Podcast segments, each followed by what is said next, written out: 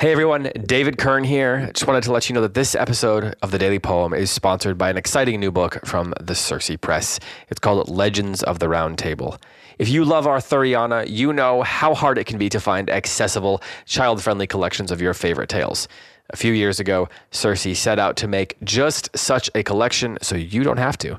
They took the most loved tales in the most beautiful language and added discussion questions to enable read alouds or personal contemplation. Grab your copy of this beautiful collection of Arthurian tales for all ages to bring chivalry, valor, and feasting into your home this summer. Learn more about it on their website, circeinstitute.org slash books, or by clicking the link in the show notes. And with that, here's today's episode. Welcome back to the Daily Poem, a podcast from Goldberry Studios. I'm Heidi White and today is Thursday, June 15th. Today's poem is by Theodore Roethke and it's called Moss Gathering. I'll read it once and offer a few comments and then read it one more time. Moss Gathering. To loosen with all 10 fingers held wide and limber and lift up a patch, dark green, the kind for lining cemetery baskets, thick and cushiony, like an old fashioned doormat. The crumbling small hollow sticks on the underside mixed with roots and wintergreen berries and leaves still stuck to the top. That was moss gathering. But something always went out of me when I dug loose those carpets of green or plunged to my elbow in the spongy yellowish moss of the marshes.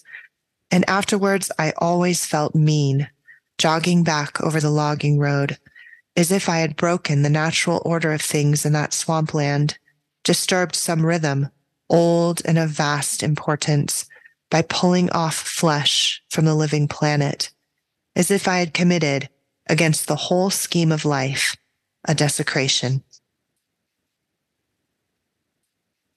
Theodore Roethke lived from 1908 to 1963. He was an American poet. He lived in Michigan. Uh, he was very influential in American poetry. Uh, he won the Pulitzer Prize, the National Book Award, uh, and he had a profound influence on his own generation that continues today. Roethke was the son of a market gardener who owned a 25 acre greenhouse in Saginaw, Michigan. Uh, Roethke spent much of his childhood around plants.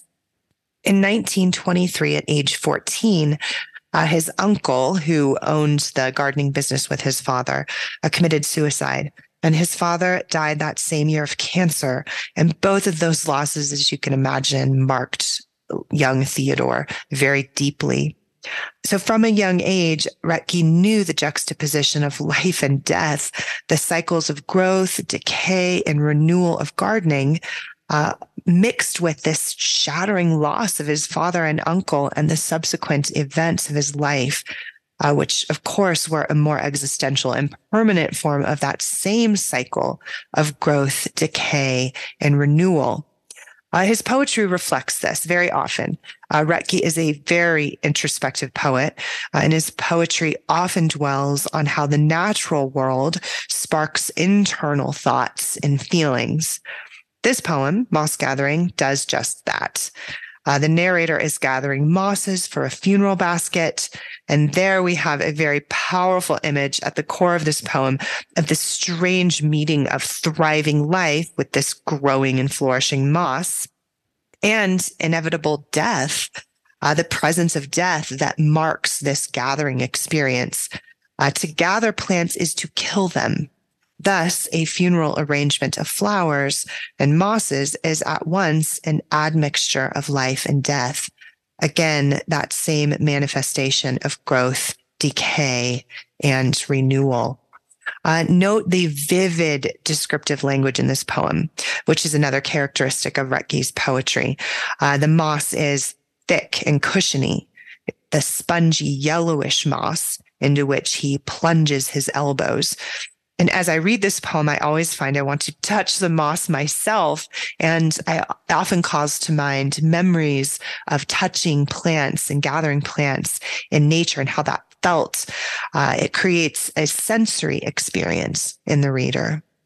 But the poem also describes a sense of shame that the narrator feels about disrupting the natural order and causing death. He says, Afterwards, I always felt mean, pulling off flesh from the living planet. I don't know about you, but I have felt this. I grow cutting flowers in my greenhouse, but I hate cutting them because I know I'm killing them. Zooming out, Roethke has written not just a personal and introspective poem, but an ecological one.